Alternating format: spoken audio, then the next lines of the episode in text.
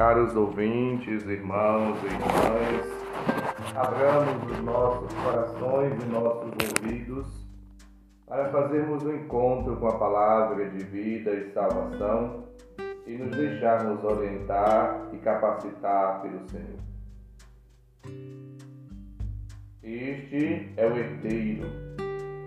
Vinde, vamos matá-lo. O Senhor esteja convosco ele está no meio de nós. Proclamação do Evangelho de Jesus Cristo segundo Mateus, capítulo 21, versículos de 33 a 43 e os versículos 45 a 46. Glória a vós, Senhor. Naquele tempo, dirigindo-se Jesus aos chefes dos sacerdotes e aos anciãos do povo, disse-lhes: Escutai esta outra parábola. Certo proprietário plantou uma vinha, pôs uma cerca em volta, fez nela um lagar para esmagar as uvas e construiu uma torre de guarda. Depois arrendou-a a vinhateiros e viajou para o estrangeiro. Quando chegou o tempo da colheita, o proprietário mandou seus empregados aos vinhateiros para receber seus frutos. Os vinhateiros, porém, agarraram os empregados, espancaram a um, mataram o outro e ao terceiro apedrejaram. O proprietário mandou de novo outros empregados em maior número do que os primeiros, mas eles os trataram da mesma forma. Finalmente, o proprietário enviou-lhes o seu filho, pensando: Ao meu filho eles vão respeitar. Os vinhateiros, porém, ao verem o filho, disseram entre si: Este é o herdeiro. Vinde, vamos matá-lo e tomar posse da sua herança. Então agarraram o filho, jogaram-no para fora da vinha e o mataram. Pois bem, quando o dono da vinha voltar, o que fará com esses vinhateiros?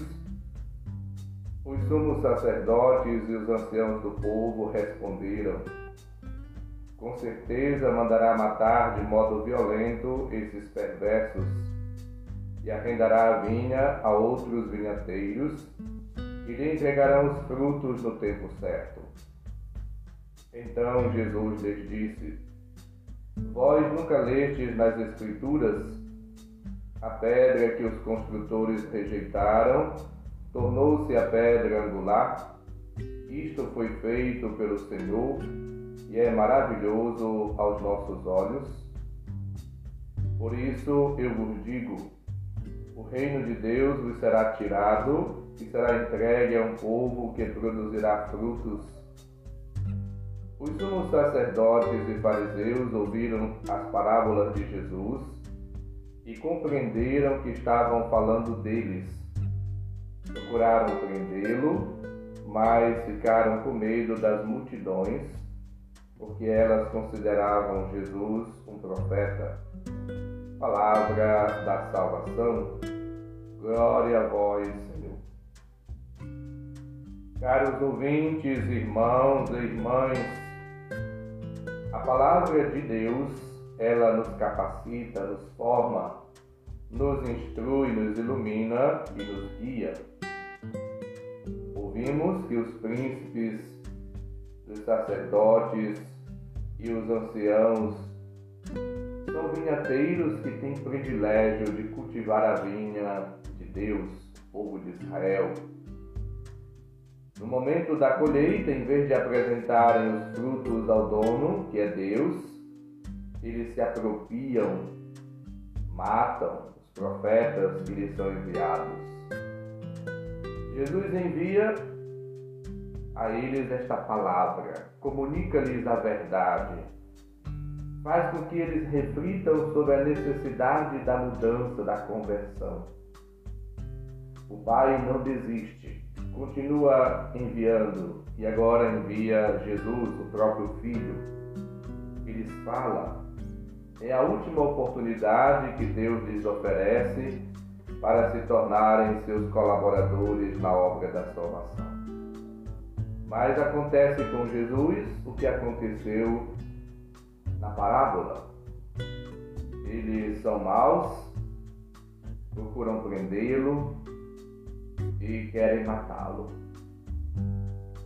Somos chamados à conversão, à mudança de vida, ao arrependimento, ao abandono dos erros, dos defeitos, dos vícios, ao afastamento do pecado, da maldade. É necessário que cada um de nós façamos um propósito de vida. Abandonar o mal e aprender a fazer o bem. Procurar dar testemunho de Cristo, amando, cuidando, promovendo, defendendo a vida sempre. Jesus é para nós, portanto, o sinal de Deus, a presença de Deus. Ele mesmo é o reino de Deus atuando. Por isso, acolher Jesus significa acolher a vida. Deixar-se guiar por Ele significa salvar-se. Acreditar em Jesus é a fonte de alegria, de vida e de salvação. Portanto, vivamos no Cristo uma vida nova. Deixemos que Ele nos guie, nos oriente, nos purifique. Ele é a pedra principal, rejeitada pelos homens mas escolhida e preciosa diante de Deus. Ele é a nossa salvação, o sentido, a razão da nossa vida. Portanto, em Cristo, deixemos-nos conduzir. Ele é o nosso guia, nosso Senhor, nossa salvação, nossa vida. Ele é a fonte aonde aurimos, tiramos tudo o que precisamos para viver uma vida nova. Jesus, nas Sagradas Escrituras, foi assim sacrificado em Isaac, vendido em José, perseguido, morto em tantos profetas, e hoje ele se apresenta, se oferece como aquele que vem exatamente para salvar o mundo, para libertar. Ele é o Filho de Deus, é o herdeiro. Portanto, aquele que tem o poder de salvar, redimir, libertar, purificar da vida. Acolhamos a vida nova que Cristo nos oferece. E procuremos viver na abertura a Cristo, no acolhimento de Cristo, na dedicação, na disponibilidade, no amor ao Senhor e aos irmãos e irmãs. Que a caridade e a prática do amor fraterno seja visível, palpável, concreta no nosso dia a dia. Supliquemos ao Senhor a graça de fazer tudo com alegria, com amor, com dedicação, com paixão, para que a nossa ação seja eficaz, transformadora, redentora, colaborando com o Senhor na obra salvífica possamos de fato ser fiéis, obedientes, felizes, realizados, planificados pelo próprio Senhor, pela sua graça, pelos seus dons, pelos frutos e carisma do Espírito Santo. Vivamos em Deus uma vida nova. O Senhor esteja convosco, Ele está no meio de nós. Abençoe-vos, Deus Todo-Poderoso, Pai, Filho e Espírito Santo. Amém. Um santo e abençoado dia para todos. Um abraço, felicidades.